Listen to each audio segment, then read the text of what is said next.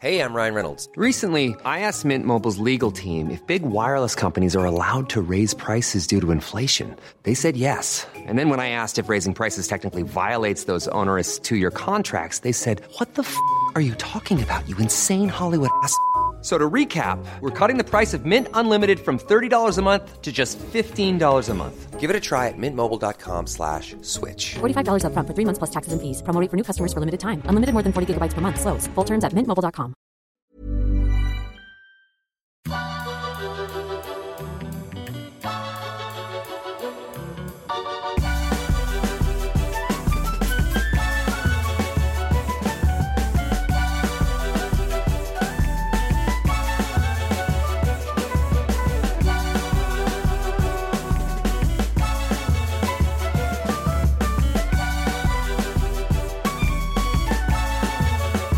What's good, Internet? It is Friday, October 26th, and you are listening to probably the only gaming podcast coming out today that will not have Red Dead uh, impressions.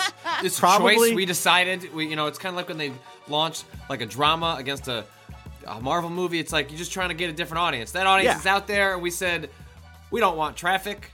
We hate it. we hate traffic. No, we just didn't get code. Uh, who knows? Again, we could probably we who might get say? code a minute after the embargo A cowboy could ride up True. on a horse Yeah. to our office. Can you believe this motherfucker said that elves make the games? Can you believe it? Dobby was busy. No, I'm serious. Did you see this quote? Wait, Yeah, Dobby around- dies though. Spoilers. Dobby was a Dobby good elf. die? Dobby Yeah. sucked. Dobby, Dobby. All right, we don't need to get into the Dobby discourse. Also, doesn't Wait, it does- Dobby? I don't oh, know. Adobe? They make software. different- Okay. All right. different, All right, the different quote. dobe. I can't believe I'm doing this again, but the quote from today's GQ article is Oh, welcome to yet another Rockstar article, part Sam three. and I, I talk you. about this a lot, and it's that games are still magical. It's like they're made by elves. You turn on the screen, and it's just this world that exists on TV. I think you gain something by not knowing how they're made. And then I'll, I'll finish the quote. The quote does end. As much as we might lose something in terms of people's respect for what we do, their enjoyment of what we do is enhanced, which is probably more important. Their joy is more important than their respect. Oi! I'm That's instead Austin. of me dying, just Well- like Dobby dies. Uh-huh. Clearly, respect not a huge priority for whoever wrote that line. God. Uh, I'm Austin Walker. Joining me today, you've already heard the wonderful voices of Rob Zacny, Hey, what's up? Danielle Riendeau, Hi. Natalie Watson, Hello. and Patrick Klepek. Laura, Laura, Dobby, Dobby. Dobby. Yeah, tomato, Dobby. tomato. Let's call the whole thing off. Dobby. You After say that quote, I'm Dobby, ready to. And I, I say, say- yeah, honestly, yeah. Uh, you know what makes me want to quit everything is Subterfuge, a game that has technically the the my my phone my my hand computer says that that game only began a few minutes ago. Uh, but I think Rob, you and I know that it actually began hours ago. Yeah, I've As been soon as playing ev- since dawn. Yeah, absolutely. Uh, you want to set up what this is and why we're talking about it briefly today? Uh, okay, so Subterfuge is. We talked about this a little bit before on the show, so apologies if this is old hat to you. Uh, little bit. Subterfuge is a mobile game that has a lot in common with the board game like Diplomacy. It's a uh, strategy game that's the rules are very simple, but the main like the main mechanic is interacting with other players. It's creating these uh, alliances, negotiations, and there's nothing in the game that helps you enforce any agreements you make. So betrayal is always a possibility. In The other words, you can't say, "Oh, we're allies, so my ships can't hit your ships." My ships can always hit your ships. There's only your word to go on. Right. This isn't Civ where like, oh, we're friends now. My ships can't even enter your territory. Somebody can always like stick a dagger in you. And because combat is basically uh, completely predetermined, like once you launch subs, you'll see what the uh, outcome of the combat is going to be, and the exact like mathematical formula that's going to determine who's who's going to survive and and take the uh, outpost that means that there's not really like tactical maneuvering you can do to give yourself a leg up. You can buy hero characters that tweak certain outcomes in combat and they become important. It's valuable to know how to handle them, but predominantly the way you guarantee success is to make sure that you're not left holding the bag when the game of like alliance musical chairs wraps up and everyone makes their first moves. Now, what's interesting about this game is that this is a group of people that largely have played together a bunch before. This group broke up uh, because they'd played together so much that there was a metagame that was becoming un like unbreakable. Everyone knew like each other's playstyles, and so every game had this weird like context informed by every other game this group had played together. Now we're all playing anonymously, and none of that history like matters. And Also, I'm here now. Yes. I'm gonna throw a wrench into everything. Everyone is here. Uh, we we decided to do this as a donation incentive during our Florence Project fundraising stream, or our, our marathon earlier this week or last week, I guess. Last week. Time is wild, isn't it? um, and as part of that, we are going to do a series of blog posts and probably a wrap up podcast about our experiences. I've already begun writing my daily reports yesterday before the game even began. Um, what? Day zero. Day zero. I wrote a day zero post. Because I had to be like, I don't remember how this fucking game works. What am I going to do? I'm fucking screwed. And then I had to be like, oh no, I got it. I remember how this works. wow. Um, I'm and so excited the thing that's this. amazing is like the game technically again started like this past hour, but you get to look at the map hours before that and can immediately start talking to people. And so my morning has been a lot of meetings. I've been a lot It of has. chats with people, both in the office and in my underwater sea kingdom. Uh, the real office. my real office. The office. truest office. And the only thing I want to say, the only thing I, I'm saving a lot for these blog posts, which you can look forward to over the next week or two. Also, that's the other thing we didn't say. This game is not a game you play for a day. This is a game you play for over a week, two weeks. What was the longest one? Was like two and a half weeks for you, right, Rob? Yeah, um, two and a half weeks would ha- like. I'm not sure I've ever seen a game go three. Okay, so- usually okay. the acceleration hits like at the end of week one, and you start to wrap up. Okay. Only a week of my life is going to be dedicated to this thing that's always on with submarines attacking me at 3 a.m. and 4 a.m. Are you gonna win this because you're an insomniac? It might. It helps. It, it helped me the first time I played. All right. hundred percent. All right. I only want to add one thing, which is at some point I wanted to look up the hero characters, the specialists that Rob Mm. mentioned before, and be like, is there a tier list? Like, I have, I have. Every four hours, you can recruit a new one, and you kind of get like a, a random hand of three of them to pull from. They do things. They do all sorts of things. I'm not going to say what they do because I don't want to tip my hand and show the the psychology of what I have to choose from in case Rob makes a play against me in the next few years or next few minutes, years. In my mind, we're playing Years. for keeps. Um, but I did look up a, a forum thread, and I was like, "Oh, what's what, what's the internet have to say about this?" And you know, there's like back and forth, and like, "Oh, this is better than this," or "Yo, you could try this, you could try this." At the very bottom, there was just a single like note. There was a single uh, post that was not in response to anything else, and all it said was, "Do it, Jesus Christ, just do it." And like, all right, good. I'm glad I got a preview of my. I, I'm pretty sure the end of this is I go back in time and make that post. That's what I'm pretty sure the end of all this goes. So that is my good. personal nightmare scenario currently, and and I'm excited to tell this story together. I uh I think what's funny here is that I've become so accustomed to relying on that metagame, knowing who people are, to guide my actions. Like, uh, there's always a Capizzoli, and Is he in He this? That's the other thing. Is I don't know who's in this group. no, so Capo did not join this game, uh, which means that you're not going to have somebody basically like crash out over like a really dumb betrayal. I don't know. I'm here. That's true. But so there's none of that to guide our actions. And so I'm finding myself doing psychologically is I'm narrativizing everything and Mm-hmm. trying to find reasons to like turn against someone and like it's turning me into like the Montresor of uh like subterfuge, right? Where like literally somebody doesn't like respond to a message 100%. promptly, and I'm like the thousand injuries of Fortunato I had borne as best I could, and like I'm like getting ready with the brick and mortar, and like that's that's me. Rob, right I've already made these notes. My day one thing is like my opening messages are a mix of productive and frightening, and then a breakdown of various conversations in which some of them are ideal because we quickly negotiate borders and what we want to trade, and then someone else is like short and terse and is just like, yeah, I'm taking this, I'm doing this, and then a third person just hasn't responded, and that's like the most Rob. terrifying thing of all. No, I think Rob's a negotiator. I don't know. I suspect I suspect we could play through this whole game and in the end learn that Rob and I have worked hand in glove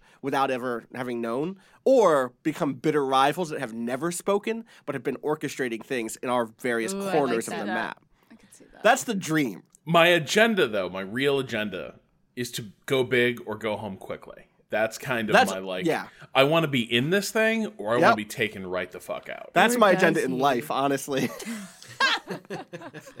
uh, um, we should talk about games that other people are playing and not just this nightmare we've put ourselves in for charity. Shout out to the Florence Did it for Project. charity, yeah. Yes. I did it for a great cause. Shout out again to everyone who helped make that possible. I know I'm I'm just still in the afterglow of and like the like weird emotional drop of Mm. not doing it. Like it's like you're when you're doing a stream like that, some part of your brain is like, well, I guess this is it. I'm just doing this for the rest of my life. This is Yes, what a day 100%, is. It's a survival instinct. Yeah, totally. You you run on adrenaline, and Totally. that's what, how it works. Um, so I'm still coming down from that. I'm still fighting a sickness, but that didn't mean that I didn't make time last night to play the first beta session of Fallout 76, the new multiplayer survival crafting game from Bethesda that takes place in the Fallout world. Ask me anything about Fallout 76. So Bethesda promised that that beta was so unstable it would murder your family, right? I had no problem. Uh, I had some animation issues, but it was fun. Okay. Natalie, Are there zombies? there are like so many zombies. In fact, What are they like? they're called scorchers or scorched. They're called the scorched, and they're just ghouls, but they're like. that's weird, man. So you you start off in Fallout 76. You saw start out in Vault 76, which is in West Virginia, and the premise is, you know how all the vaults. Have y'all played Fallout games in the past? You know the vaults were like sold by by or rooms in the vaults were sold by Vault-Tec for people to survive in and outlast the the rest of the uh, the, the, the nuclear fallout and to then like let people back out into society. Fallout 76 each each vault has a premise where like one of them will be hey there's a there's a place um there's a place where we uh, want to see what the effect of music has on people. So we're gonna like turn this into a test lab. Almost all of them are weird test labs. The Vault 76 premise is hey, we don't actually we need people out there immediately to try to reclaim the world for Vault-Tec. It's like Vault-Tec's play at becoming a national power. Oh, and so the premise is 25 years. Also, that they're like, oh, also, we're pretty sure that locking people in the room for 100 or 200 years will fuck them up and will fuck culture up because people will come to rely on the vaults and all of like the free water and free food and like the basic structure of society and won't want to go back out into the world and want to stay in here So they're forever. not asleep? No, no, no. Only in four. In four, you get cryostasis. Right, But the bulk of vaults in the Fallout world are all like you live in there. Oh, I didn't you like that. hang out. You have Generations families. of people. Yeah, yeah, yeah. Like, live Four them. and New Vegas are the only ones I've played. Yeah, so it's- there's some in New Vegas where you can find the like, oh, in this one they did a bunch of like Mm. like gardening experiments and stuff, and it's a lot of like bottle episodey like big idea, like almost like Star Trek episodes. Like ah, and this on this planet, this is the mobster planet, and so you will straight up find Yep. the mobster vault where they put all the mobsters. That's in Fallout 4, 100. percent Um, and so in this, the the premise is like we don't want people to to rely on the vault, and also we want them to quickly go out, claim the nuke sites that are in West Virginia, and take over the country for Vault-Tec After 25 after years. 25 years. And so you're a colonist who goes back out into the wilderness. And it's the weirdest fucking With your thing. friends. With your well, yeah, you can. I didn't play with any friends because I don't have any because I'm playing subterfuge now, and all I have are allies and enemies. Um, no friends allowed. Uh, and so right. it's weird. Like I don't know what you come to Fallout for. I tend to come to it for storytelling, for weird characters, for f- interesting locations. And in my three hours with this game, or four hours or whatever, it was like from seven to eleven last night.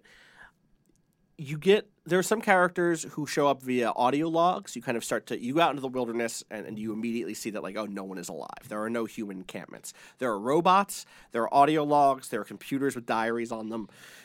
There are people who lived through the bomb blasts and who tried to help other people and have since died. Um, and there are lots of dungeons. There are lots of the like Fallout style of like, oh, this is a a power plant. Oh, this is an auto factory, and it's been overtaken by zombies or by um or by robots, and that's The kind two of the things, two yeah. things: zombies Yeah. and robots. And it's super weird to play a game like this where you, oh, this is a settlement, and the only characters there are other people in Vault-Tec jumpsuits who are running around doing the barf emote. And it's just like not doing it for me. I don't I know. this I this all I yeah. love. I played more of Fallout 3 than maybe like any other video game in the last ten, or it's been more than ten years now, right? To Just about 10, I think. but about to whatever. Like I, Yeah, I, I yeah, yeah. you know, like 2008, I 150. think. yeah. Yeah. Yeah, like just an enormous amount of time spent, you know, 120 plus hours in Fallout New Vegas. I just don't do that with video games. Fallout 4, like I actively disliked. It was nothing about it I found interesting despite spending 60 hours looking for something to enjoy. Um, I didn't like the storytelling. I didn't like the base building. Like it just the game turned me off and I've I've wanted to be interested in this, but I've since just decided it's not. Nothing about this is for me. That I if I was to boot this up, I would be doing. It kind of sounds like what you did for three hours, which is like desperately searching for the game I wanted them to build. Before I just realized after six or seven hours that they didn't they didn't make that game, and I, I just need to punt on that and go find something else to play. And I'll I bet there will be amazing stories written about cool things that happen in Fallout 76 that I'm excited to play in the or excited to read in the way that I theoretically think Eve Online is interesting, but have no interest in the actual mechanics and like interact interacting with it. Um, but Fallout 76 just does not seem like any of the stuff I look for in these games is is here. And so until like told otherwise, and like a final version where it's like actually like if you do like these five things, you can it's it's a cool arc. But absent that, I don't know. there are going to be those things, right? Because like I can already tell you, oh yeah, here's a cool character who is like she was a PhD student in sociology who joined this group called the like the I forget. But it's all in diaries, right? Like it's all diaries and Then what- yeah, I could then give me a. PDF file. Yep. Yep. Totally. Um, and the, the other ha- half of this too for me is just like the there is something really I like taking my time with these games, and I like. I, okay, so one, I like to keep an open mind about franchises. I was the person who I had friends who were like, "Ugh, Re- Resident Evil Four isn't a real Resident Evil game because it's not slow and meandering and scary in the same way that one, two, three, you know, and and Code Veronica were or whatever. It's this action game. And in my mind, I'm like, okay, but like Resident Evil is just a title you're putting on a thing. I or, or, or, or with the BioWare stuff, right? With like BioWare and Anthem and moving in this new direction.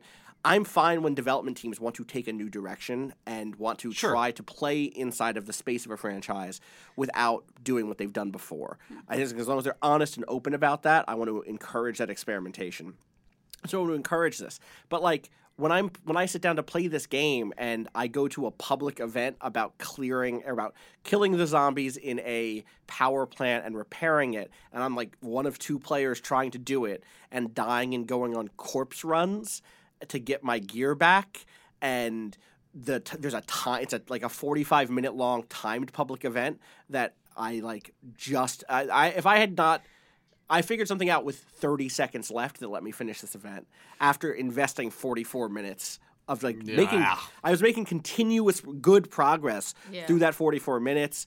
And then I hit I was like okay well in Fallout in regular in uh, previous Fallout games if I'm like if I'm in a dungeon or a, if I'm in a facility if I'm in a vault where I'm like oh this is too high level for me I'm going to get the fuck out of here I can do that and come back at my leisure. But the fact that this event had a timer on it was like well I've already dumped in 30 minutes if if I could just push through and figure this last little bit out, I can do it. And I managed to do it like seconds before the end of it. And then it kind I think maybe that was one of the glitches. It glitched out while it was supposed to be giving me the next step and it just didn't do that. It was also near the end of the the demo or like the the beta period, so they might have had a trigger in it that was like don't give the next step. Like they started to, it popped up on the screen. It was like, "Well, next go do blah," and then it disappeared.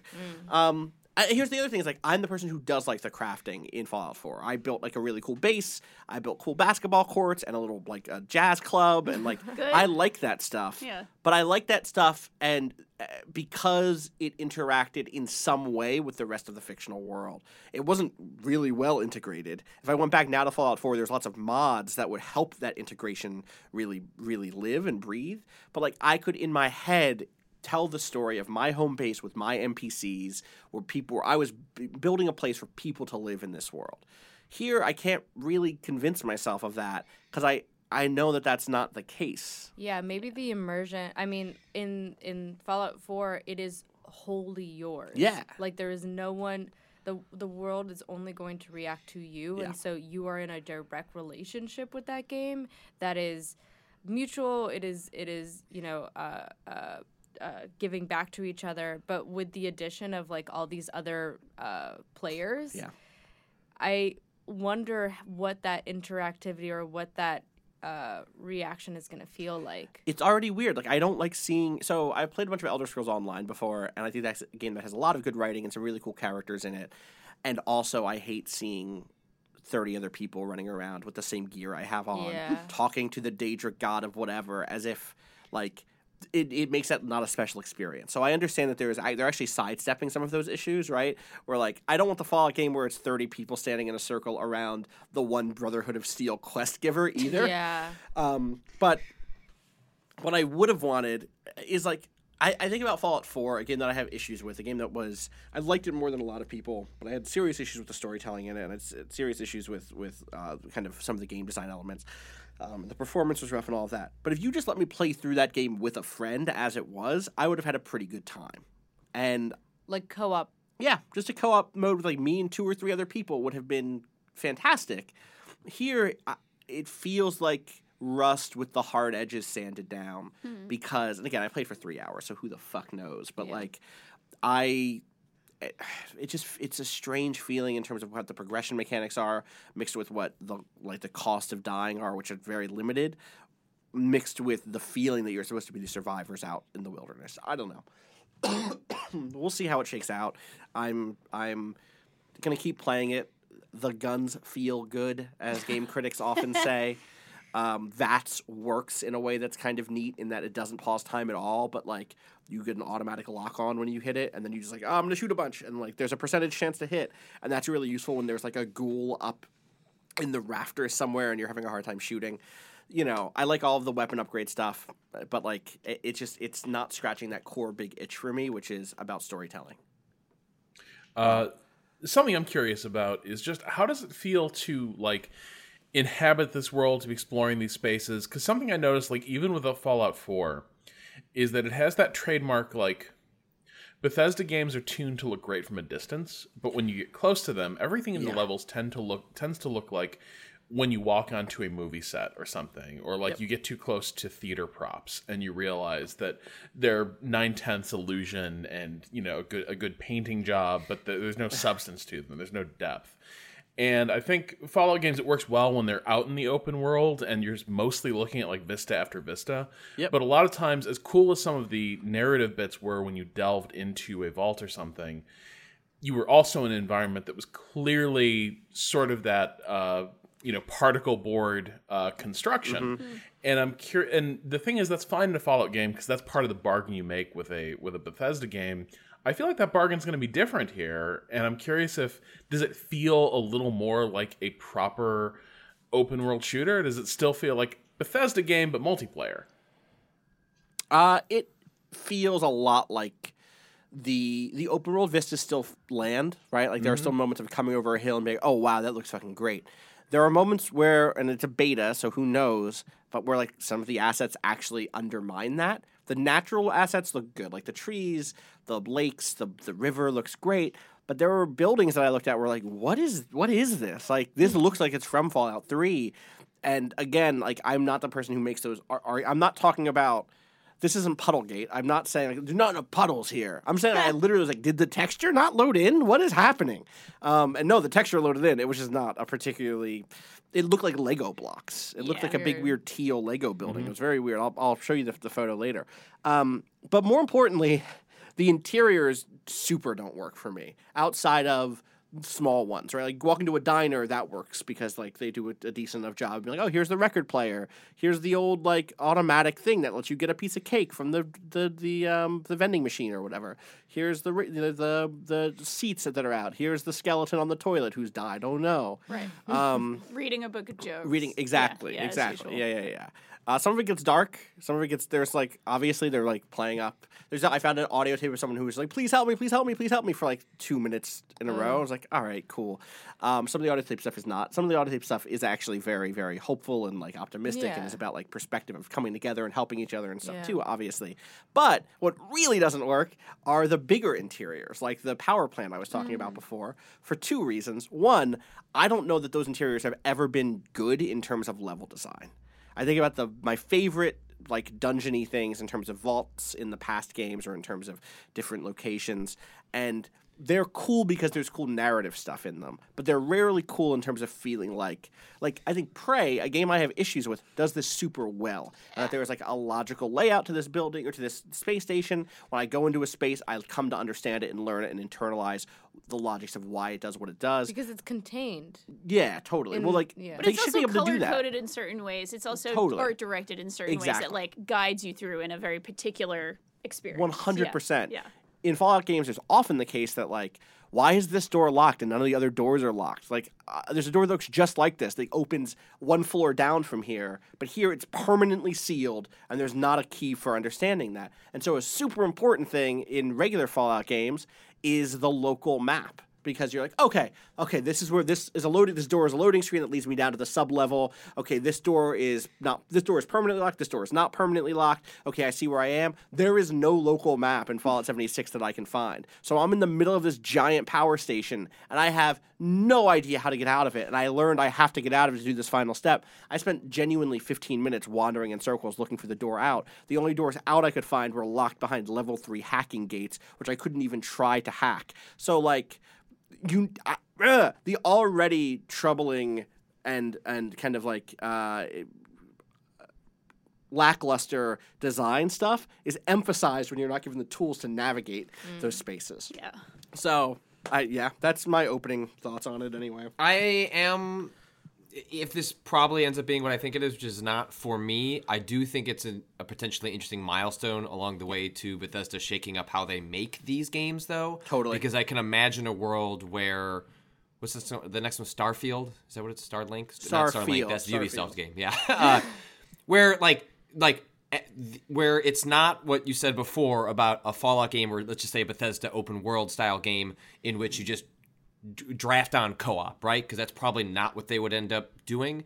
But is there somewhere where it's like in between this, where it is like a the, it, I get what I want, or what a lot of us sounds like we want, like a big, meaty, story-driven single-player RPG with lots of interesting characters and locales and and, and world building, um, but also not getting away from somehow maybe getting away from like you the hero and there is no one else in this world that has uh, takes actions other than yourself. Some way where they can like meld in some public st- like So that you don't end up multiplayer. being the leader of the thieves guild, the fighters guild, mm-hmm. the uh, Right. So the world isn't just built around you Yeah. in a way that can, as Natalie said earlier, like can make you feel important and good, but also in the way that Patrick's talking about, which is like it ends up being kind of repetitive and it doesn't feel like a real. You're just doing a checklist, right? Yes, like whereas like yes. what what if you know there were like it was like faction based, right? Where it's like factions have a push and pull that are based on things that are having privately in your instance game, but then have spillover effects onto the public. There are just I, I'm I'm hopeful, given that part of the reason I didn't I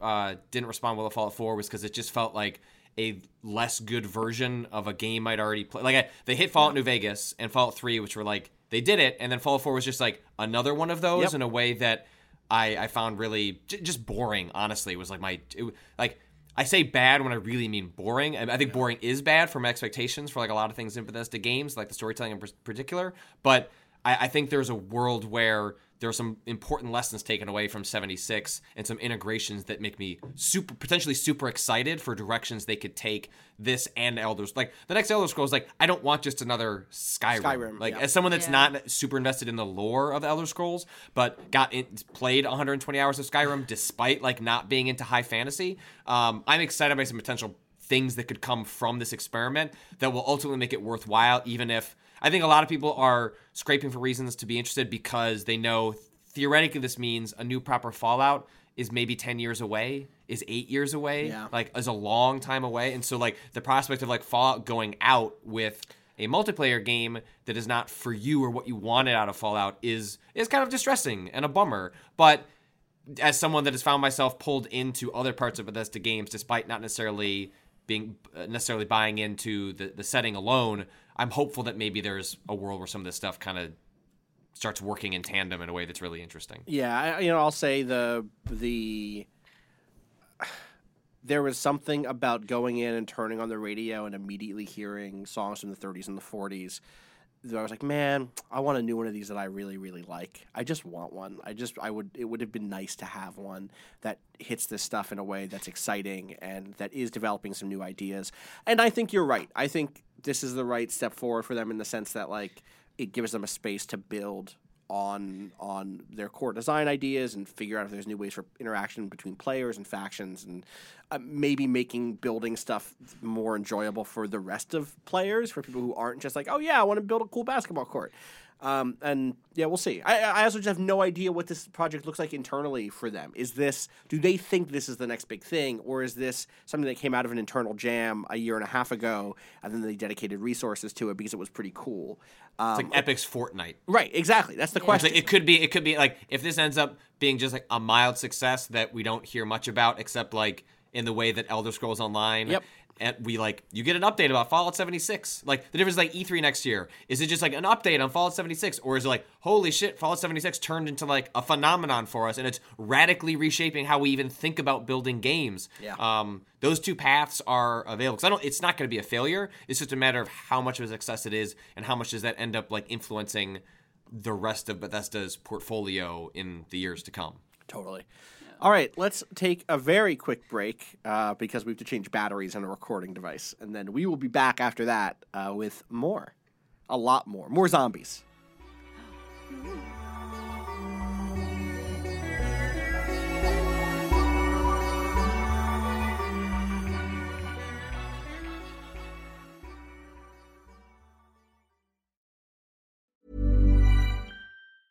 Quality sleep is essential. That's why the Sleep Number Smart Bed is designed for your ever evolving sleep needs. Need a bed that's firmer or softer on either side? Helps you sleep at a comfortable temperature? Sleep Number Smart Beds let you individualize your comfort so you sleep better together. JD Power ranks Sleep Number number 1 in customer satisfaction with mattresses purchased in-store. And now, save 50% on the Sleep Number limited edition Smart Bed for a limited time. For JD Power 2023 award information, visit jdpower.com/awards. Only at a Sleep Number store or sleepnumber.com.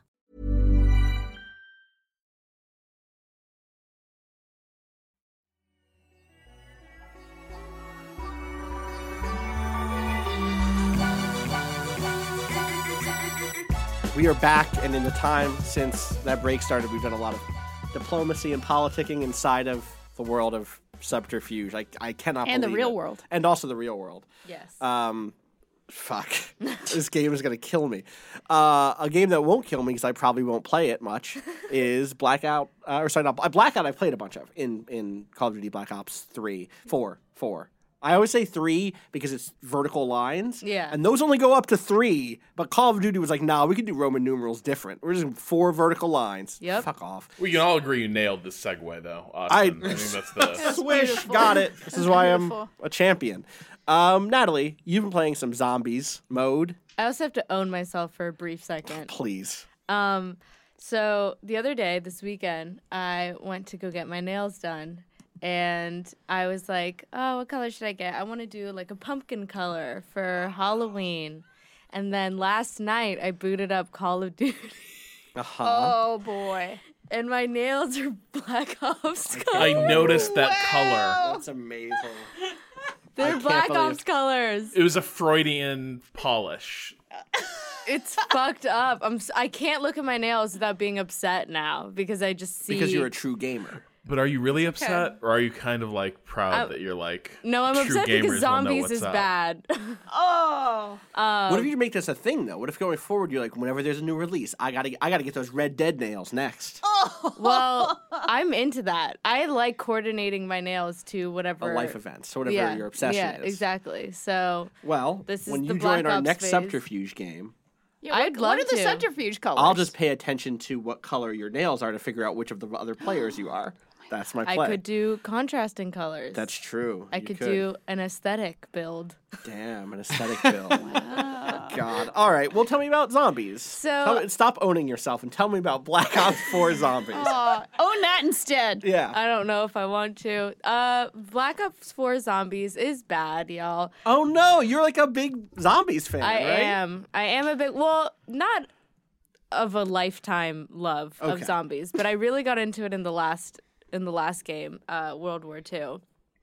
Um, the last uh, zombies mode in World War II, I forget what it was called, but it was um, basically it takes place in some sort of like German village, and you are uh, the Nazis have one last trick to to fight uh, the war, and it is uh, the undead. And so they Seems create. like they could have done that earlier. yeah, they well, you know, they were really waiting till the last second, and then they made zombies. That's They listen. They had to have a moral line somewhere. And I guess it was zombies, wow, which is uh-huh. Oh, weird. Actually, I don't think that that one adds up. Yeah, I don't think so either. So, um, but the the way that the map is is uh, spread out, it is it is super open. You have a lot of like open areas where you can kind of like corral the zombie. You can like kite them into nice little lines for you to shoot them down. You can um, moving through the map feels like super coherent and and good. And I don't know if that's How many maps are there? They're like standouts. in in well this is World War II. In World War II, Oh wait, so there's different. Yeah, so Okay. each so each zombies mode has a different map that goes with it. So this was like the main story That zombies mode that I played year, last right. last year. And I don't know if it was just how many hours I spent playing zombies that made it feel so coherent, but playing this zombies feels First of all, the story is so fucking bad. It is so fu- and listen, I'm not coming to zombies for the narrative. I'm not coming to zombies for the lore. But Sounds like you are. I mean, Can't is be just disappointed if you didn't have expectations in the first place. True, but it is so just like it like bashes against my brain. to no play Nazis. this This game. dishonors Dead Snow. I will not. I will not abide this. Hey, Dead Snow was all right. Um, this is there. There are no Nazis. Give me the setup. you start off in this like bullpen almost, and it opens up. Okay. It's the new meta. okay. it opens up and you're in a gladiator ring and you have to fight off like a couple waves of zombies and then the the the ring uh, has four branches that go off of it and then when you go off the first branch that you're supposed to after you get enough points to to open the door you enter a each branch goes to a different temple the temples are dedicated to different egyptian gods Wait. Where's the Colosseum at? who who could say Okay.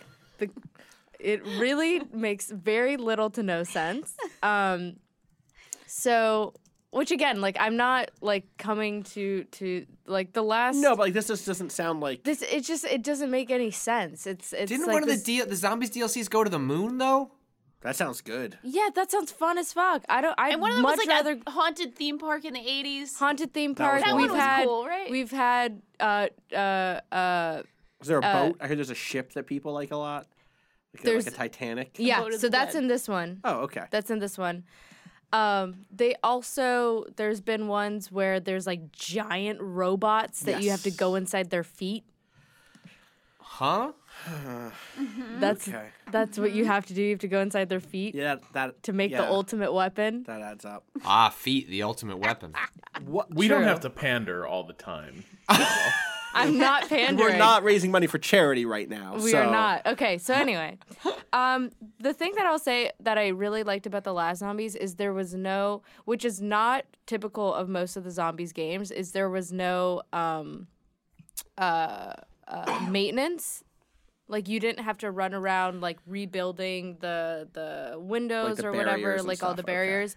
There was zero maintenance, so all you had to do was just like do the Easter egg. There was no sort of, which also meant you had a lot more zombies coming around, but it made sense because you there was like a, I don't know. I keep coming back to the word coherence, but there was just there was like a nice flow to the way that you moved around the map. Yeah, map. sure. This one in the way that it uh you have to build, which I hate because I hate going back to places that I've already been. If I'm I Mm. like moving forward in like some sort of like not linear but just like in a general flow and I don't like having to bounce back and forth when things feel unbalanced. Uh-huh. And some people really love that. Some people love that part of zombies. They like to, you know, do the reinforcements and stuff.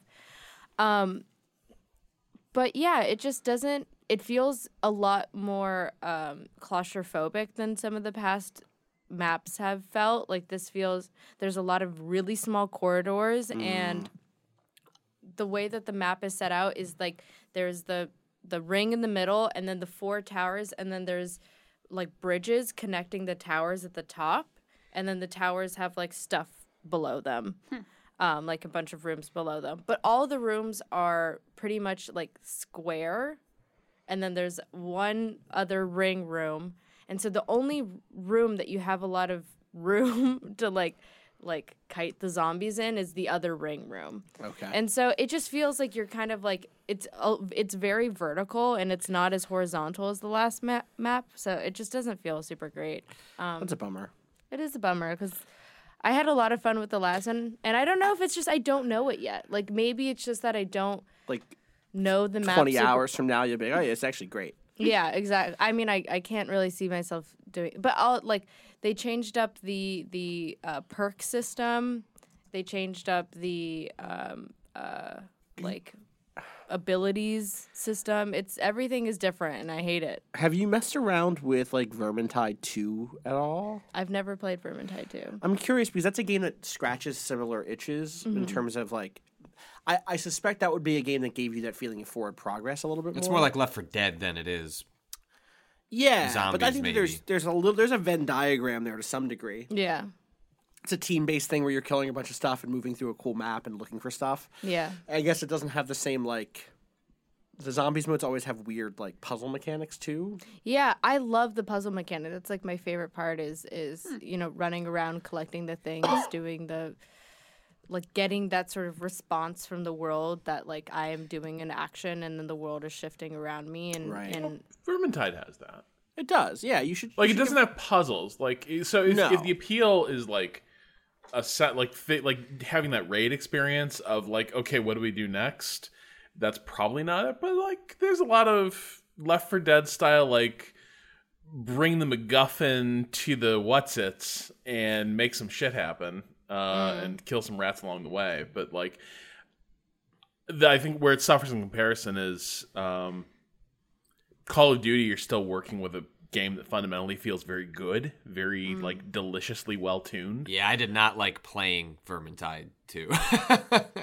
yeah, it's feel it, it feels super loose. So like the thing I really admire about like zombie mode, for instance, is like just the way the zombies move and the way that interacts with you trying to like get a shot off with a powerful weapon feels really Yeah, it good and feels good. rewarding when you nail it. Mm-hmm. yeah.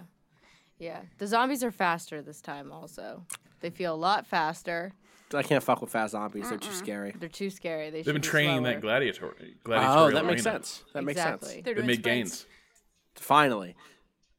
There's an echo of me coming from somewhere in the world. I don't. Okay, there it's gone That's now. second Austin. Second Austin. It was Zombie Austin. all along. Rob, you've also been playing something. Rob and Patrick, you've both been playing some some something with maybe not with zombies, but certainly with some supernatural elements. Is that right? yeah. Call, the, Call uh, of Cthulhu. That's the one yeah, I'm talking Call about. of Cthulhu. Uh, there's two Cthulhu's coming out, right? But this is the first one. Isn't there a second Cthulhu Call of Cthulhu coming? 2 Electric Boogaloo Oh. out this fall. The sinking city, Yes. the Right. sunken city. Which one is I- Frogwares? sinking city? This one is not Frogwares. This, is Focus Home? cyanide. Is Cyanide. cyanide. What did A they make? uh, they have made a lot of games that aren't very good. Uh, cyanide, like Cyanide, are one of those studios, uh, and I'm not entirely sure what the Oh. They they're might- the they're the people who made like of Orcs and Men and Styx, Master of Oh, Shadows and I heard they Styx do like was all right. yeah yeah, yeah people totally. like sticks. People like sticks. People like sticks. Hey, I mean, sti- Hey. like they're useful, multi-purpose. a lot. you do a lot with the stick. They also I thought this. I thought this was the other game though when I loaded it up. Oh, did you? You thought this was like the open world, goofy? well, I, just, I had heard so many good things about like the Sherlock Holmes games, which I've not played, but Right. I've heard that they're like legitimately interesting and fun. and this Uh, feels like those. Yeah, it's interesting. Okay, what's that mean? You you okay? We should be clear. You're allowed to talk about like the first three hours. Of the first the three hours, yeah. yeah. Talk. Which I tell me what that is. Tell me what happens. Well, I, Rob, I liked your line of uh, that it runs, it, uh, it walks a fine line between what uh, interesting and inept. Yeah. Jeez. Uh, but like that's uh, Yeah, okay, no no further elaboration on that. no. I mean, what, what that's like it's a game that uh, like in the in one moment uh, you're like, what is? I don't understand what this game is doing. And another moment you're like, oh, that's okay. All right, like there's enough there that I'm going to see this thing through. Like I want to see where this game goes. I want to see what what it does. Like the setup is that like you're a, a, a down and out detective uh, who uh, works for a con like a, like a he's a contractor under like a larger detective company.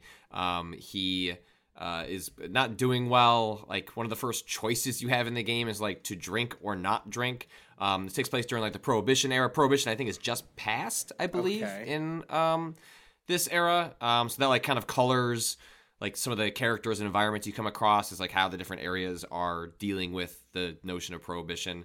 Um, and then he gets a phone call that uh, says like, "Hey, you need to be taking more cases. There's a lot of shit going down.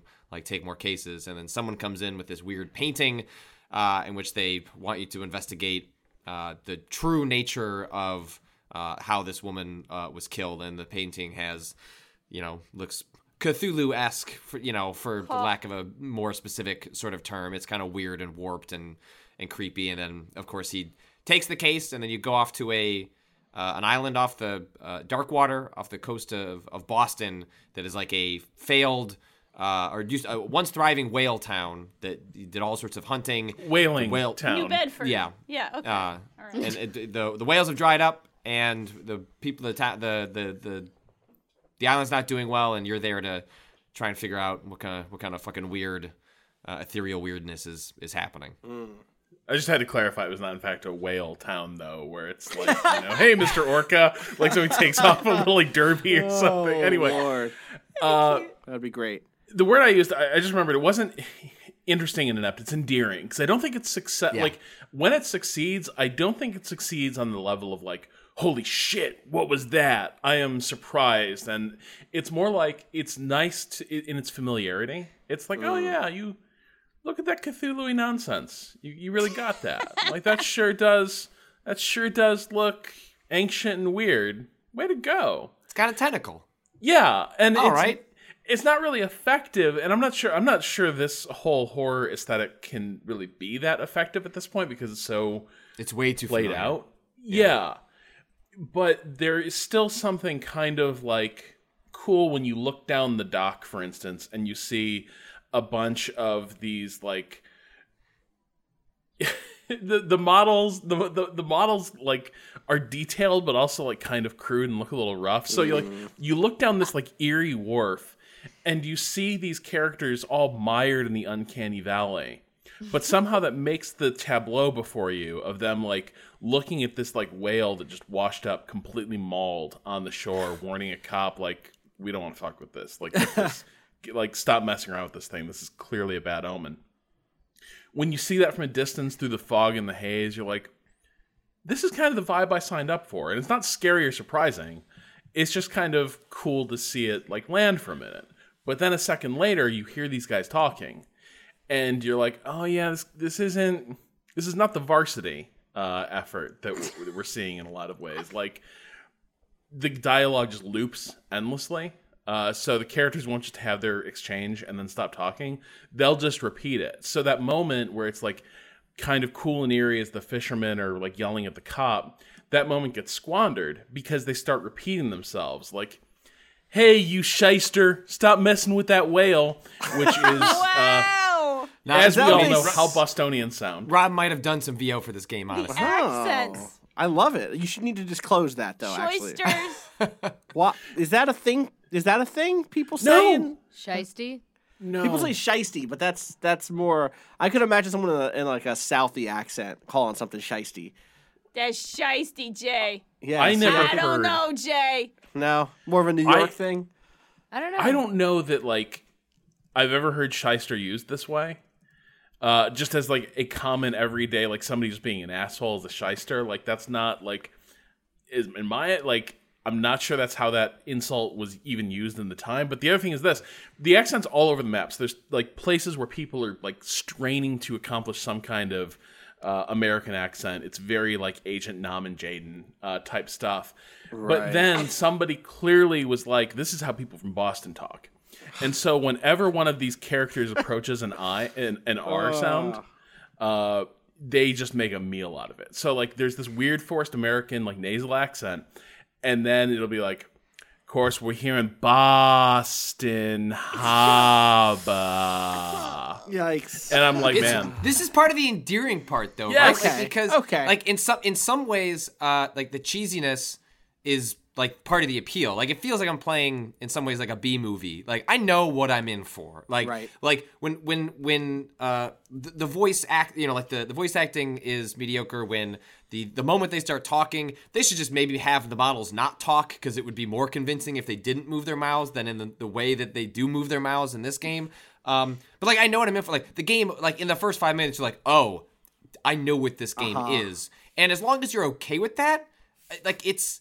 I think it is. It is hitting the buttons that I need it to hit. It's weird though. Like for Rob, like the systems in this game, um, like the game opens with you uh, uh, ostensibly having a character creation sheet in which you're like, here's like eight points you can dump into things, but it's this isn't like a, an action game. There is no combat. And so like the, the, the systems that you're dumping into are like for example like uh strength is like you can be aggressive during a conversation or Okay. uh, intellect where you can like outmaneuver someone uh, um, uh, uh, intellectually uh, to like sort of solve an issue but you do this with a bunch of points early on in the game in which you have no sense of like how that actually plays into the mechanics. Like usually games will like have you go like be very specific about like how this is going to play out. And then even even let's say like i dumped uh, points into intellect ins- instead of strength uh, i was like just going to be a, a smarter detective. When you are presented with conversations you don't have a sense of the percentage. It is just says like hey give it a shot and like see what happens. And it just like is a pass or fail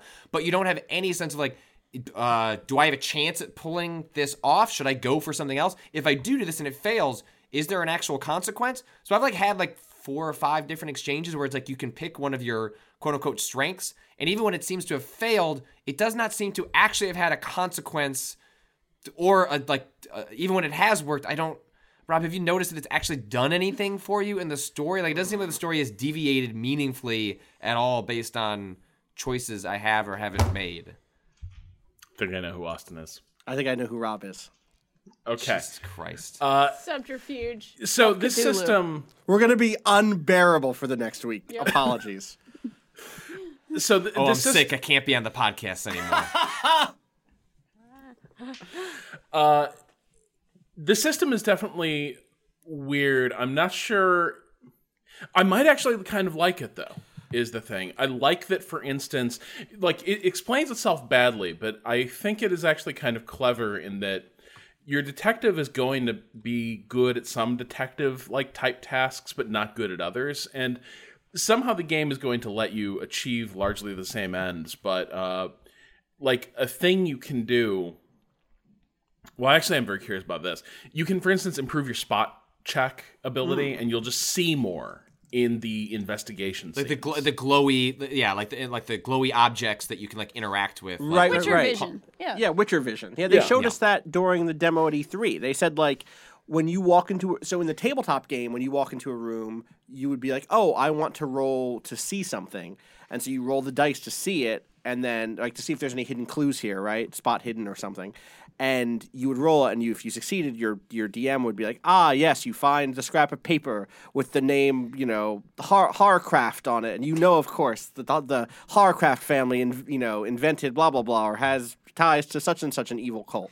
And in the demo that they gave us, they were like, all right, so you have that skill. So when you walk in a room, we roll that die to see if you see anything. And if you don't see anything, it just doesn't show up and you cannot find it in that room. And if there's a success, it highlights and you can go see it. And that was so weird to hear from me the idea of like, it's not enough to have the skill to see the thing. In, in, you could be dumping points into it and still get an invisible bad roll that you never know you got that bad roll and not get this piece of evidence. And presumably you can always move forward no matter what. but Right. It, does that feel any sort of way in the game? Not yet, but it's clear. Like it clearly is like pumping into systems that will cl- have some consequence later. That Gotcha. like there's also like a you know a sanity, uh, so not meter, but like there Okay. is you know some some semblance of like that will have their uh, an impact later. There are. There's only been one choice, which is the to drink or not drink choice, which says like your destiny has been affected. Presumably that like I hopefully slam the way that shit. Yeah, You see did how I podcast? I do. I do see. presume like hopefully like the game will start fe- like it's only three hours. I don't know how long this game is. Probably twelve would be like my like you know my guess. Like hopefully around halfway you start seeing these like clues that you do get, or more importantly, clues that you don't get, informing the story that plays out for your ability to solve certain crimes. I'm uh skeptical on its like it set up a bunch of systems and I'm skeptical on its ability to pay them off. Um, but they're interesting enough that I want to see it either succeed or fail, or possibly the way that it fails is still interesting in its attempt, which is part of why three hours in I'm still like totally hooked and want to see more. And one thing I will say is like as a horror game, it also generally avoids fail states, or the fail states Okay. that it introduces are so milk toast that it doesn't really matter. I you know I don't know if that will change as the game goes forward, but like I've made it to a point in the game where like the first three hours, uh, there are no failed states. Like you are just exploring. It is still creepy. There's like a sequence where you have to run, but like you can't fail it. You just go forward. And like it is actually refreshing to play a horror game that is just largely about like just explore and like enjoy the space and investigate. And it's not it's not an especially scary game. It's not an especially creepy game. I think partially is driven by the fact that it is like a uh less competently made aesthetically and also because i think it's purposely going for a world where you are just not meant to be like always looking you're looking over your shoulder but not in a way that's like well if you don't look over your shoulder like something's to come get you and you're to game over state and you have to start over again like the one sequence i've been to where you are you do have things kind of stalking the area that maybe this is just like the less competently made game feeding into this, but the AI is not very smart in a way that's fine. Like it just I can just kind of walk around them or if they spot me, I just literally go behind a bookcase one and almost they just spot you? move on. Huh? Did one of them almost spot you? Yeah, I got I got to a red state, which is like they've spotted and they're looking for you. Literally, all I did was like go behind a box and like they went away, which is fine. Like I actually like that the game. And this isn't a difficulty slider, as far as I remember. It just is what the game is. Like I enjoy that. It like I love horror, but I also like the fact that this is a game saying like, eh, like that. That's not part of our experience. It's more about you being in the world and just enjoy that part. Yeah, I um, I don't like. I enjoy the the atmosphere of things like this. I think what I'm playing a game like this for is I'm exploring an old gothic mansion and there's like a thunderstorm out the windows and the room keeps like throwing up weird creepy shadows and you know that's about all I need from this game. It does, and I, and I do. I'm with I'm with you on the lack of fail states. Like it doesn't have that outlast thing of you're trying to soak up a vibe, but there's always some fucker just trying to like come and shank you, like at every Right. single moment. And eventually, it's not scary; it's annoying. You're just like, can you chill for a second and let me like soak in the creepiness? This game is all soaking in the creepiness, and it's about the idea of the danger more than the danger itself. I don't know if that's going to change, but the vibe I get from what I've seen of the sequence that follows that prologue is that this seems like a game that's going to throw up like it's going to keep checking up those boxes, checking off those boxes, right? Like, do you like this horror conceit? We got them, and I'm here for that. And also, just to be clear, unlike in much of Lovecraft's actual work, the horror isn't miscegenation. It isn't the races mixing or right. They've, they've like done the job of um, Not, I mean, It's early. So give it far. ti- I Okay. doubt- I, you would Great. you would hope, but uh, it's still like the spot that both Rob and I in are like early enough that you're the Lovecraftian stuff is still more on the fringes than it is at the forefront. It seems like that's all about to change.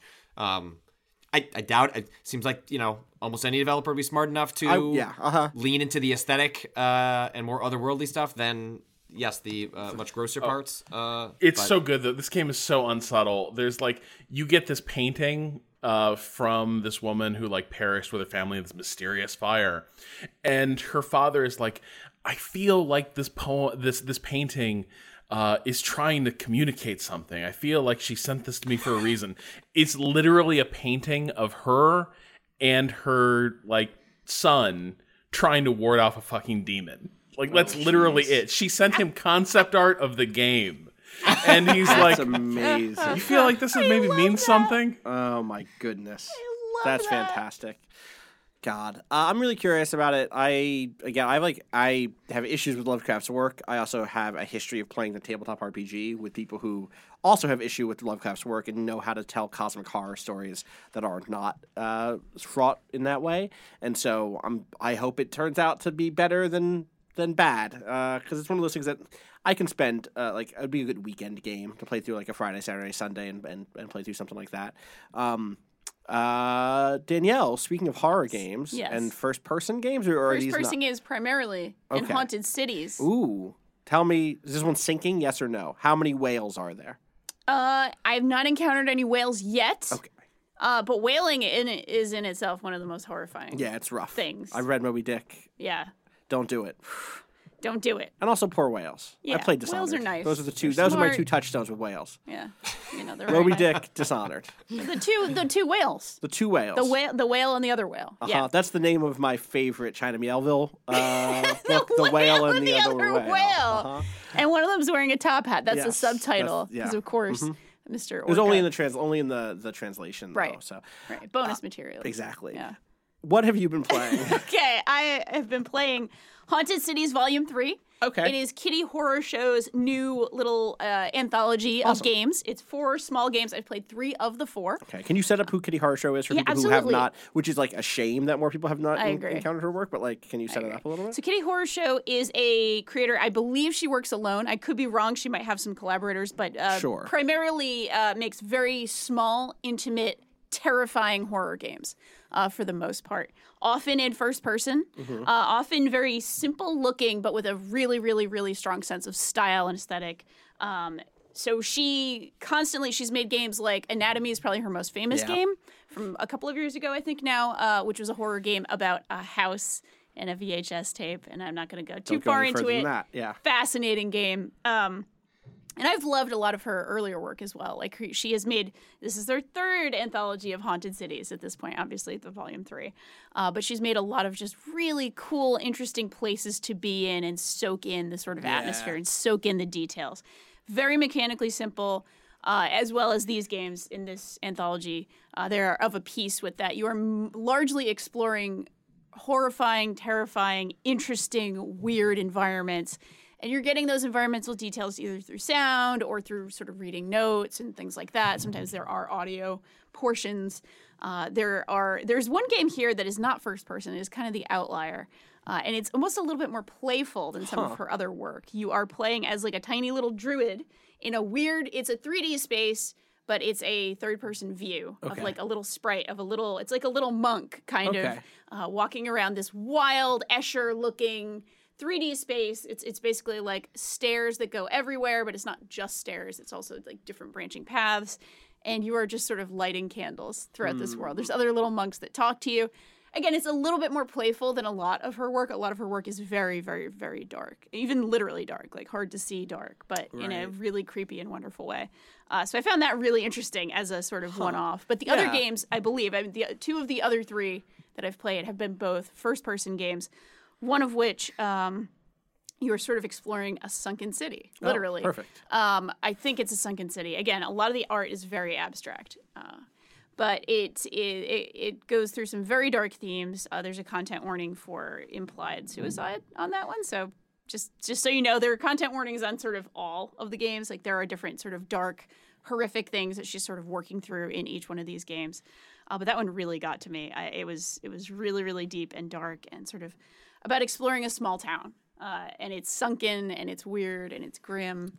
Um, I am in love with her work. I really love her work. I enjoy it on that level of here's a place I want to explore and be, even if it makes me feel like my skin is crawling. Do you think anatomy is probably the best thing for people to? I think it's probably the most they've never- accessible. Yeah, yeah, absolutely, of her games. Although, in terms of, I mean, not purely accessible, all these games are very, t- tend to be very easy to play, just in terms of like the themes and like how much do you like really personal, simple games, you know, and how much do you like horror? versus things that are like layers and layers of mechanics. And oh, I mean, I I Yeah. didn't bring this up because I I got distracted by subterfuge. I'm, I'm saying. Uh, but the thing that hearing them talk about Call of Cthulhu reminded me of is a game we didn't really talk about on here this year, which is a game called The Council, which is a Telltale style adventure game, uh, RIP, uh, in the sense of like it's dialogue driven and there aren't puzzles in that kind of traditional. Well, there are some there are some puzzles here or there, but it's not it's not like a, an inventory puzzle game the way a lot of classic adventure games are.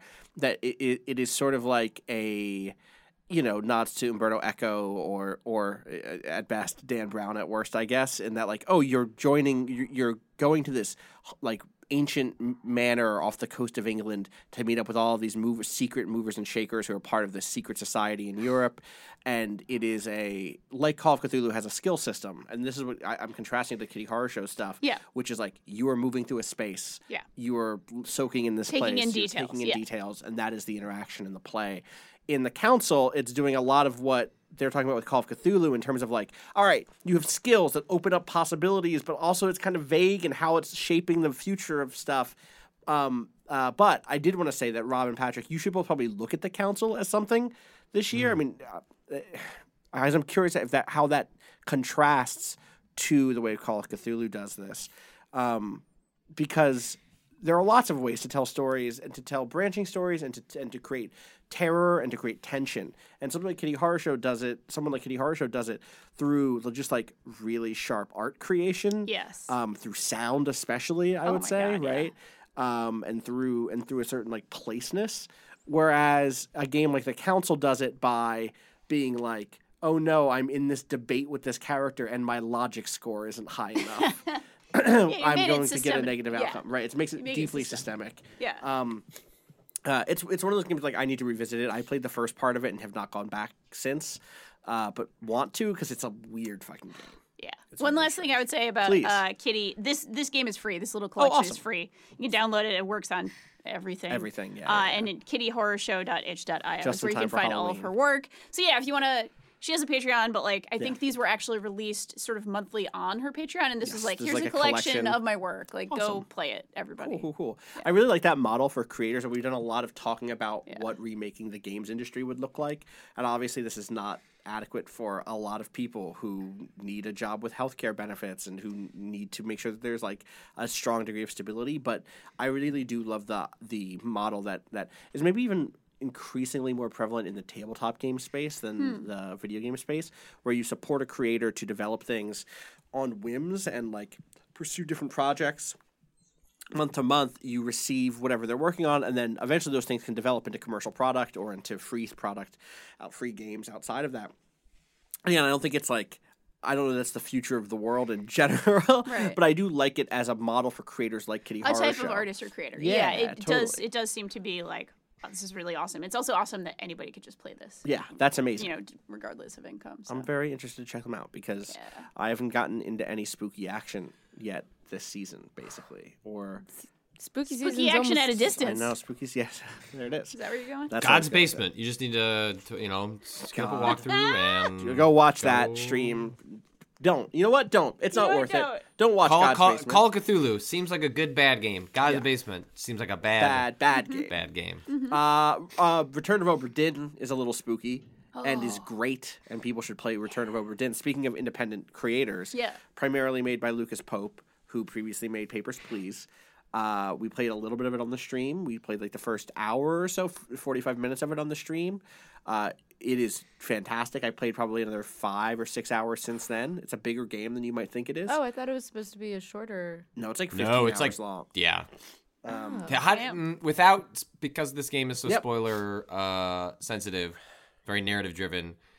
How do you feel about it being able to sustain a narrative? I need to play through that whole game by the end of this week, or else I'm gonna not finish it.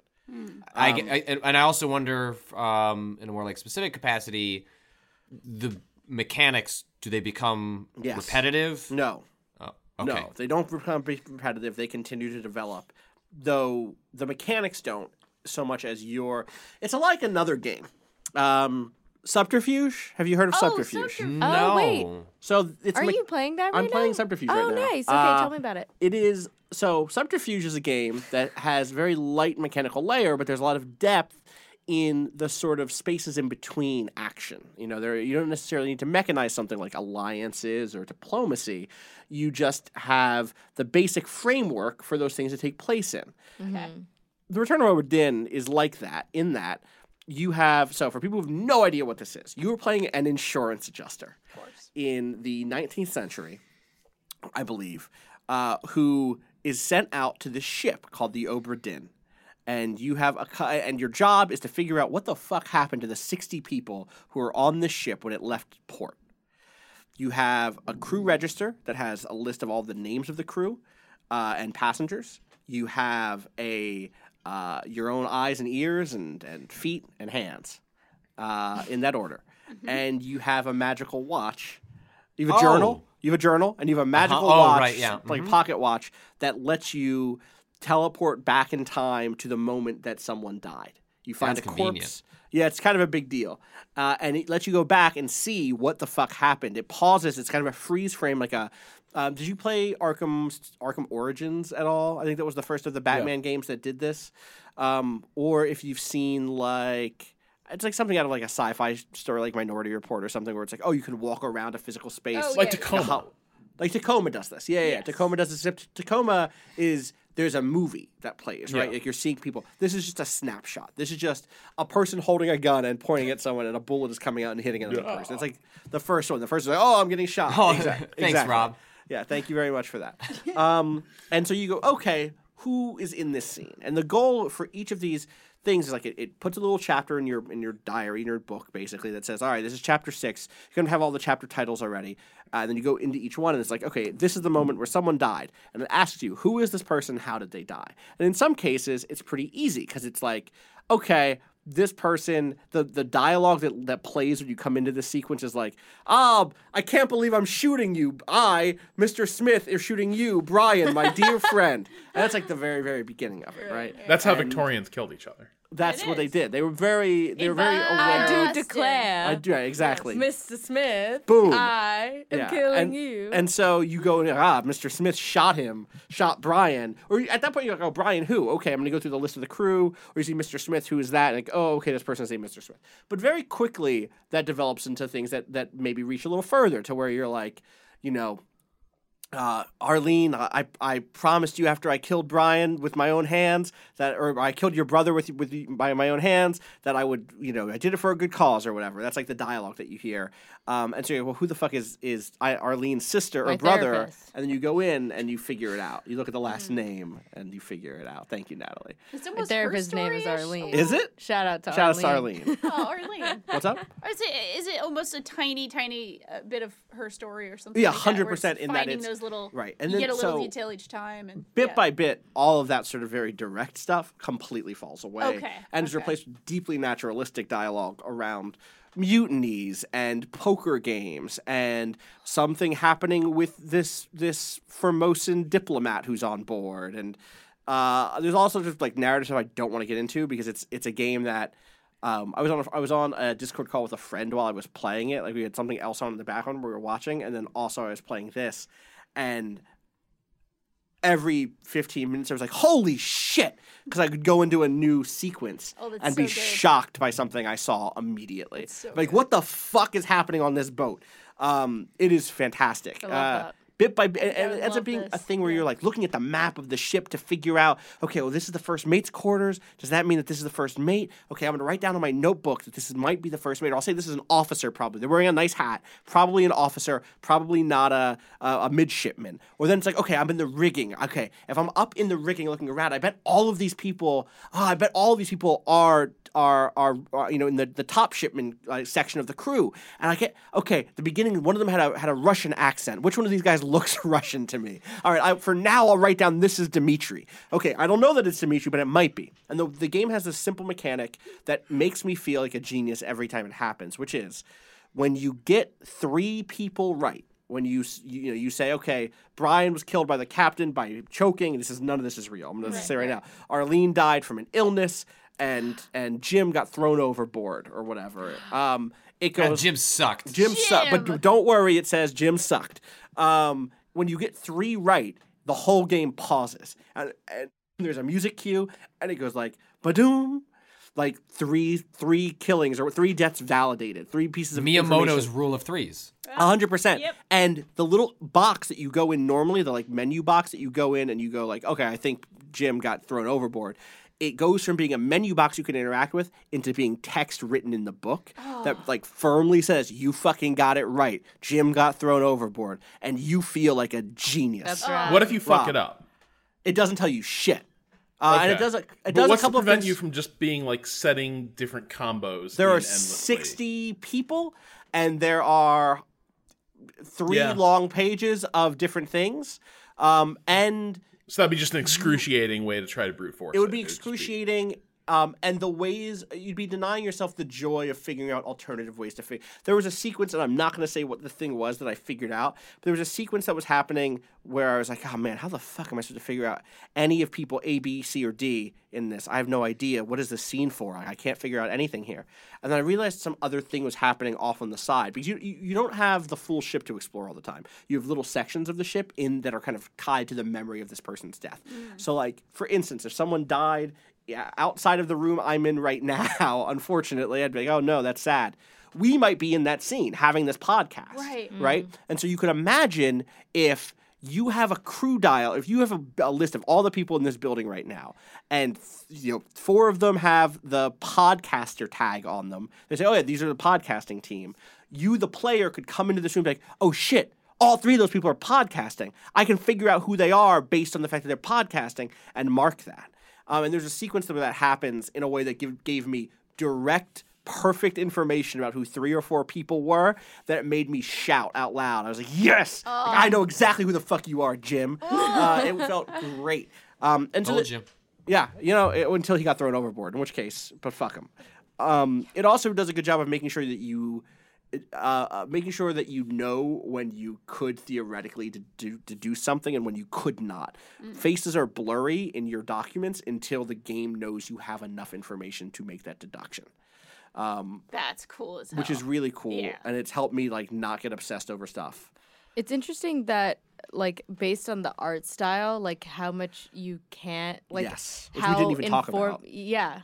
The because the art style, I mean, if we did a like you said a brief stream of it, there you wouldn't think that you can actually deduce a lot of information from it because it is so uh, you want to talk about that a little bit more? Yeah, so like it looks it's a three it's a first person game.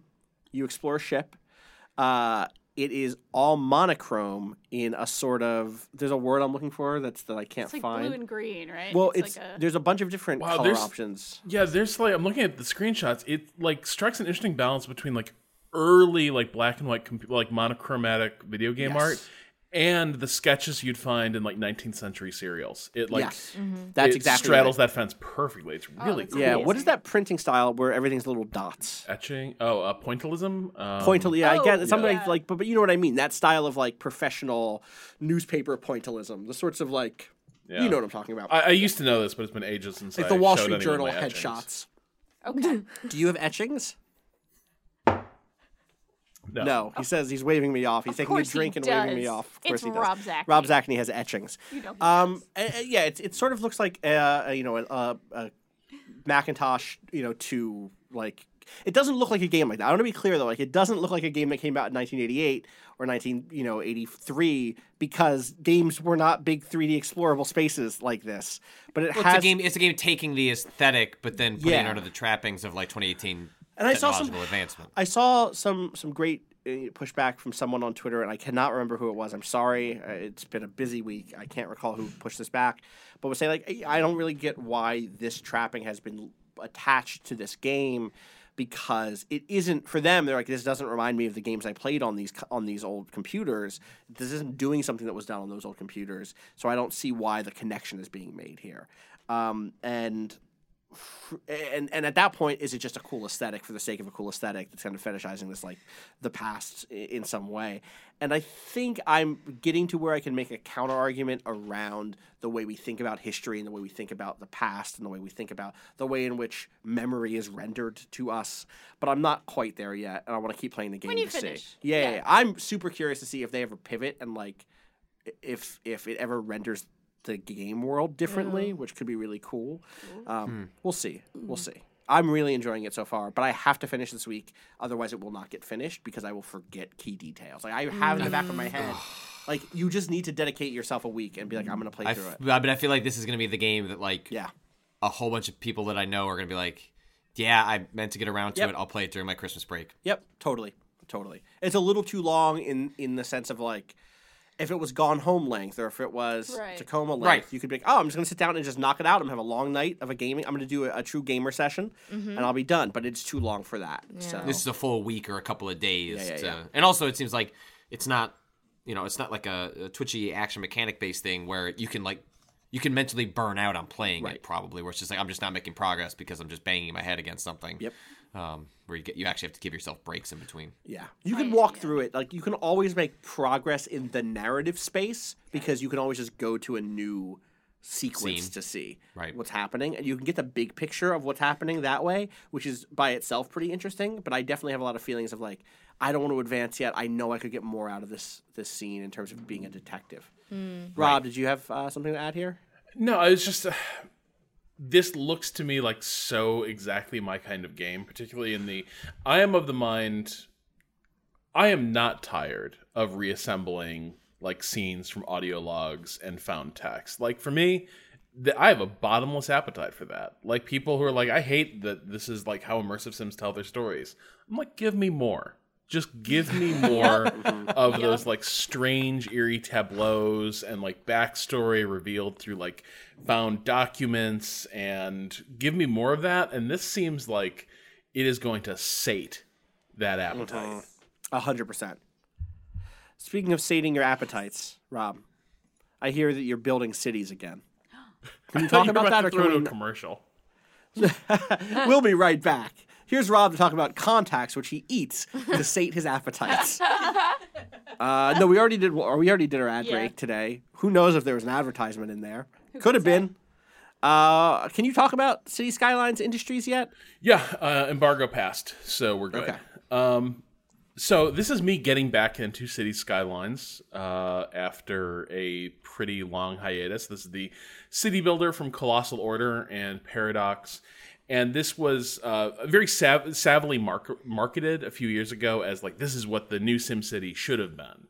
Right. And Colossal Order, uh, for a little bit of backstory on them, made transit simulators uh, prior to this. So their earlier games were called Cities in Motion, and predominantly they were about really tuning and micromanaging not a city, but like bus schedules and routes and tram schedules uh, within a city. And like how many cars are going to be on this subway that's running at this time versus how many at, at midnight.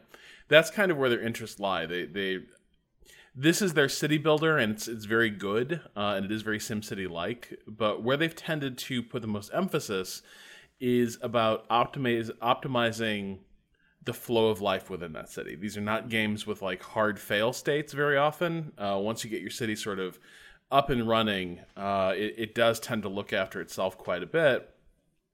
But they do promote endless tinkering to sort of further optimize just traffic routes and how how happy are people? What's quality of life like in this in, in your city? Damn, can we give this game to uh, Cuomo to Yeah, right? get his hands on? Just you know, MTA could use a little optimizing. That's for sure. Well, it, it posits a world where you have budget and political Oh, and okay. endless political will. Okay. That's uh, perfect. Good. Yeah, you, like you, you, Only. are, you are the god king of. Uh, I of will your remake the city in my image. There, the tunnels will work. Yes. The trains will run. yes. The There flooding will stop. Yep. yes. The rats will Are cease. is there flooding? Are there rats? Anytime it rains, you No, ever no, see no. those like Rains I'm saying. from. Sorry, I meant in the game. I know. I'm sorry. I know I there was is having flooding. flashbacks. I'm sorry. You're having real, real You can life flood. flooding. Leg- You can flood Legitimate shit in this flooding game. flashback problems. Okay. Are there plagues? Um, you Can can I make Bowser corpse step on my city? Uh, there, there's no, there's no f- like fetish like natural disasters you can like introduce into the like. Bowsette with her heel. Yeah, exactly. Um, and just tells you what a bad mayor you've been. No, um, Oh. so this game has had two like really significant expansions, and I sort of missed them both. The most recent one is called Industries, and its focus is about adding like a business and resource layer uh, to the city builder. Previously, very SimCity style, the way City Skylines handled this is that you'd have your city layout and you'd zone certain regions for different types of buildings. And so you'd zone industry. And industrial buildings would pop in, and you had no control over that. It was just like industry was industry. And it would fill up, and there'd be jobs for people, and there'd be pollution, all that shit. What they've tried to introduce here is this notion that in addition to your generic industry buildings, really the focus is on specialized industry.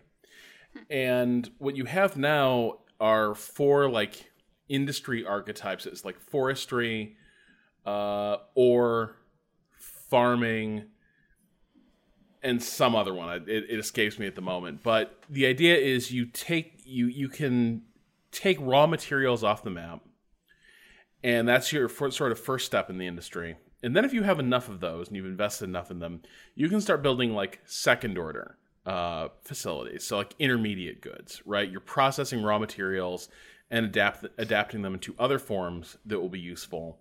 And if you do enough of that, you start unlocking like higher tier buildings where you're producing like finished or consumer goods. And those are tend to be the most valuable. And the idea is just sort of building the sort of production scaffolding uh, to the point where you can like have an advanced industry in your city. And it works, sort of, but not in a way that feels particularly satisfying.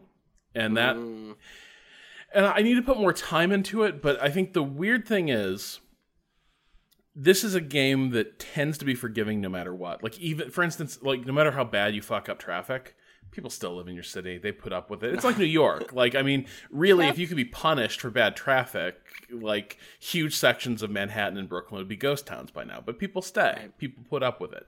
The same thing happens in city skylines where uh, you don't really see the exoduses happen that can really cut you down. And that makes it fun to experiment with. With this, though, you have this notion that you want to be matching up your inputs and your outputs and like getting this pipeline really humming, but it feels so loose Yeah. that it doesn't Who feel- cares? yeah, like if you produce too much wheat, you just sell wheat. You don't need it for flour. Just sell the wheat. Fuck it. It doesn't Right, matter. right, If you produce too much flour and your bakery can't use it all, you can sell the, you can sell the flour. Like it's all good. And it's not like as far as I can tell, it's not like you can overproduce to the point where you like kill the pricing of a commodity and have like hmm. an economic collapse hit your city. And so to me this whole effort feels like it's an interesting effort to try to get at some aspect of life in a city that like what's your economy? What's what's your city specialized at? What's what's its lifeblood? But it tries to do that through this kind of forced resource management game that doesn't quite fit the way Colossal Order build their games.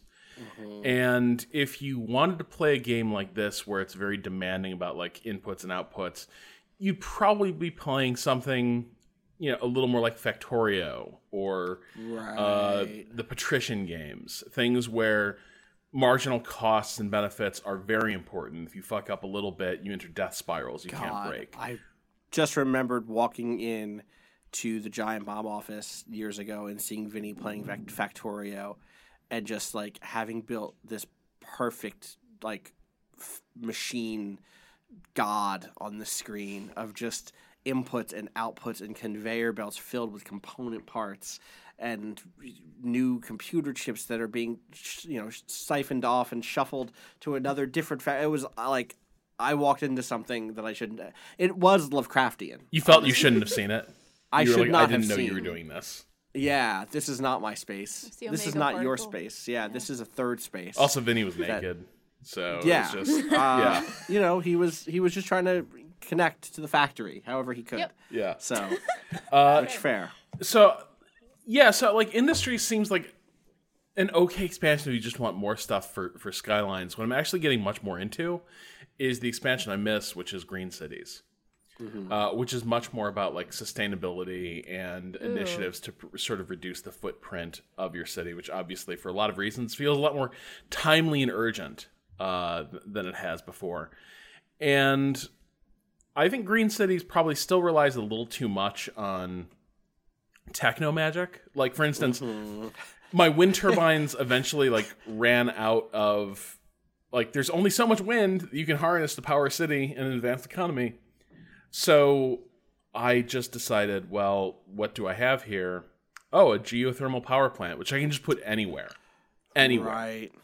and like we harvest energy from the earth's mantle or whatever and i'm like i don't think that's how this is work like i don't think that's how geothermal power plants work i don't think that's like you can just throw one down in a parking lot and be No. like yo bottomless kilowatts um God. and that's ki- like the game relies on that in a few places but i do kind of enjoy the way that this is very much a game about if you want sustainability, if you don't want like massive pollution problems, uh, you are going to have to trade off quite a bit. It requires a lot more uh, careful planning to avoid sort of the big plays. Like a, a coal power plant is cheap as hell and it produces a lot of energy, and that is an easy fix for when your economy scales past your energy energy production. To replace that thing, you have to be pretty clever about what you're putting down, what initiatives you start in the city, what kind of rules you lay down for power consumption. Uh, and so that part I do like. I'm much more interested in that aspect of it, of trying to tune a city that can run on green but less productive uh, energy sources. That's kind of the cool part. And obviously, a part of that is also creating a decent transit network, which is what this game kind of really excels at. Right. That's isn't that the history with the developer anyway? They, Yeah. They, they started with like that sort of Yeah, the cities in motion stuff. Yeah. Yeah, yeah, yeah. Is that the same developer or is this actually a different developer? Yeah, no, that's how I, s- that's how I love Same this off. Austin. Stop playing something. Okay. Subterfuge. Okay. Gotcha. Gotcha. I my phone is not in my hand at all. It's down. I see it down. It's down. It is down. I'm always playing in my mind. That's what This it is subterfuge right now. This is subterfuge right now. This is subterfuge and also looking at the news and being terrified. Yeah, that's That's what this is. It's not great out there right now. Nope. Um, anything else this week? Any other games that we play? We, we've been going really hard. We've been playing a lot of games. Um, I've been. I just started Unexplored Oh, sick! You're playing on Switch. on Switch. Okay. Um, Which I've heard is not the best platform for it. it's. I I'm played getting, a little bit, but not enough to talk to it. I'm getting more used to the controller uh, gameplay. I I'm having a harder time. Just I have not been able to get past the fourth floor. okay. Um, and also I went back and I rewatched the um the stream that we did Yeah. like however a long ago ago. Yeah. Yeah, it was a while ago. um super long ago uh of unexplored and it just you were doing like the daily challenges or you mm. did the daily Did I do a challenge daily? for Yeah. this and there are no daily challenges from what it can seem on the Yeah. switch which may be like a It's still just PC like a random seed, right? Like the the way the so dailies. I did not understand what the fuck seeds were. yeah.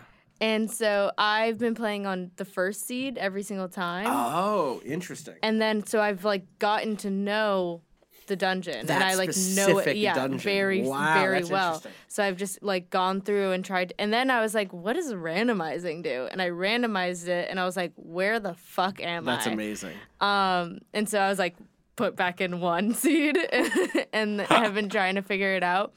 That's a good way of learning, actually. If you commit, like, because that way you know enough of like, okay, there's gonna be a bunch of fucking rats in this room or whatever. Yeah, I know. I know. Like this room is pointless. Like, don't go in this room.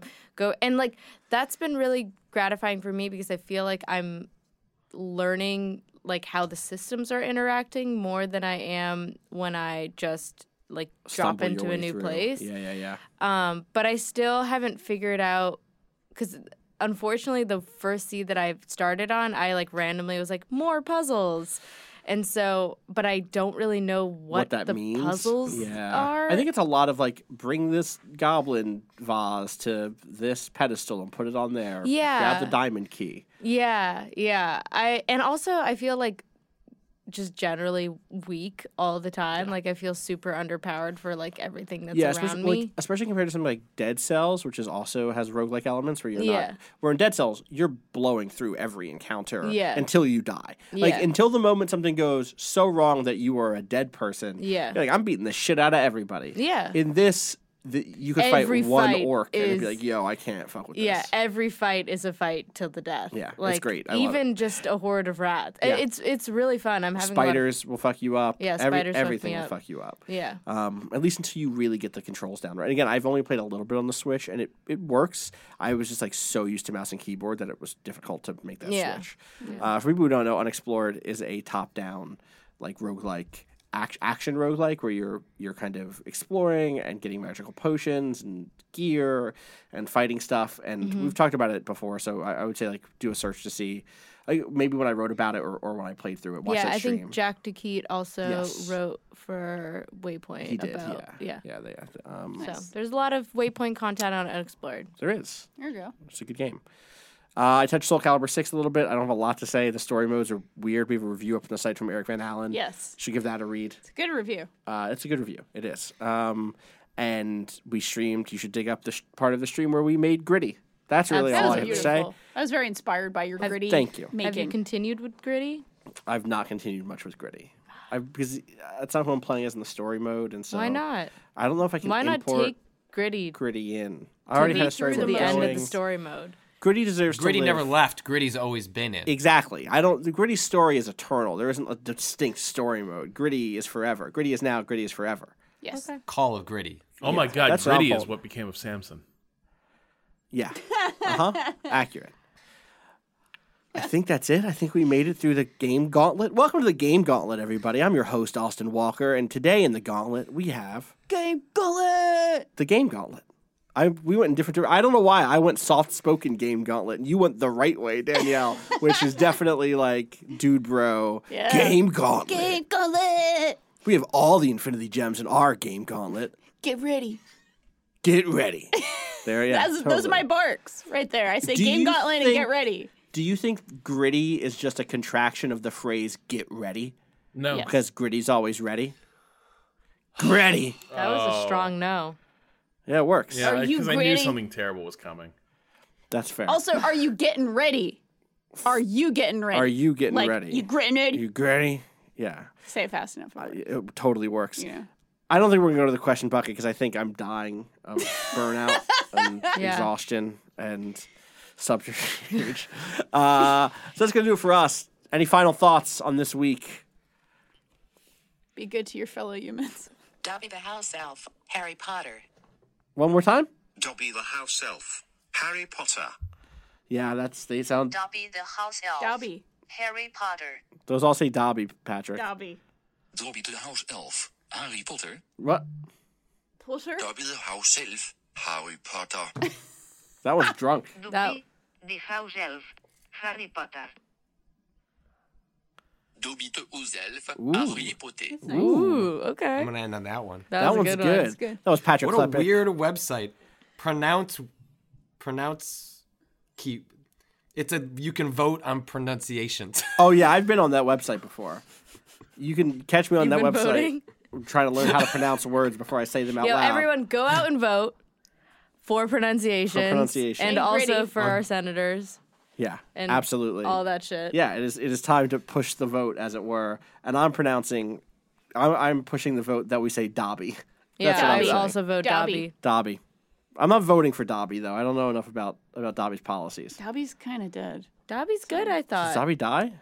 I don't know shit about Harry Potter. I'm sorry. Yeah, the politics of house elves are something we don't have time Yeah, for on this, pod, I- on this podcast. I don't know shit about Harry Potter, so maybe there's some shit that makes that Yeah, okay so- mm, at no, some just- point. They're Nope. called house elves. Nope. Nothing makes it okay. Nothing makes all. it okay. Hermione Okay, Hermione stop. Granger actually founds a coalition. I forget what Yeah, it's she called. go, yeah, she becomes an activist. Yeah, she becomes an Okay. activist to free all house elves. Does she succeed? Uh, I forget. How the fuck? Mm. What's up? Stop. Stop. The whole. Th- You know who's firmly What's up? against the idea and wishes Hermione would stop talking about it? Ron who's that, Rob? Oh, I thought you. I genuinely thought you were going to say J.K. Rowling. I thought she'd maybe release an update. Wait, Ron is against freeing the house elves? No. Ron was a No. He just doesn't. against- thi- he thinks she's being too noisy about it, and it's making everyone feel awkward and weird. And He keeps she- interrupting people at restaurants. It's very. He he just doesn't I think we already should be a hated mob. Ron. Yeah. Okay, I already hated Ron. I hated Ron from the beginning. I didn't know about this. Ron is just like, can we not? do it tonight? Wow. Kiss my ass, Ron Weasley. Can we not get into the whole free the house elves talk? I mean, just like, can we just have one night where we don't? No, Ron. And Hermione's like, no, you fucking fuck, Ron. What is she? My fa- my favorite quote from the sixth book. No, you fucking fuck, Ron. Yeah, love No, that's it, actually love- how Harry opens Order of the Phoenix. Just Ah, it's somewhere in that long rant. You fucking. fu- It's a, basically like J.K. Rowling actually like David Mamet helped write that whole sequence. I gotcha. uh, Yeah, yeah, and yeah. Uh, he really made it sing. This is Alec before his right turn. Harry obviously. Potter. I, yeah, of course, of course, of course. That's going to do it for us. I'm Austin Walker. Find me on Twitter at Austin underscore Walker. Find me playing Subterfuge as the color. Who could say? I don't know. I don't know what color my, my player is. I do think I know Color what your color. nails, Austin. Yeah, right? I think I know who Rob is, though. Rob, where can people find you on the internet? Uh, somewhere near Chongos. Interesting. Somewhere near Chongos. No, that's just a generic subject because Chongos is where it all happens. I know. We all. It is where- that's what I've heard. We all make the pilgrimage to Chongos. That's true. All right. Danielle, what about you? You can find me at Danielle or I hating Ron Weasley even more than I did That guy five fucking minutes ago. sucks, yeah. I hate him. He sucks. Natalie Uh, at Natalie Watson. and Patrick Klepek. Dabbled yourself, Harry Potter. Perfect. Find everything we do, twitter.com slash waypoint, waypoint.vice.com. You already know what it is. Danielle, on a, on a week like this, what do we say to him? Be good and be good at it. And free the goddamn house elves. Also, shout outs to, to what do we, this is a Friday show, but it's a Monday show. Who are we? Bowen? Shout out to Bowen Bowen and Mello. And Mello. Bowen. Both of you. Waypoint.zone slash B-O-E-N. Mello, uh, two mellow makes dot bandcamp.com. Also, two mellow makes on Twitter. All right, everybody, that's going to do for us. Peace. But if we liberate house elves, won't their labor seem less special? Ah. I hate it. I hate it so much.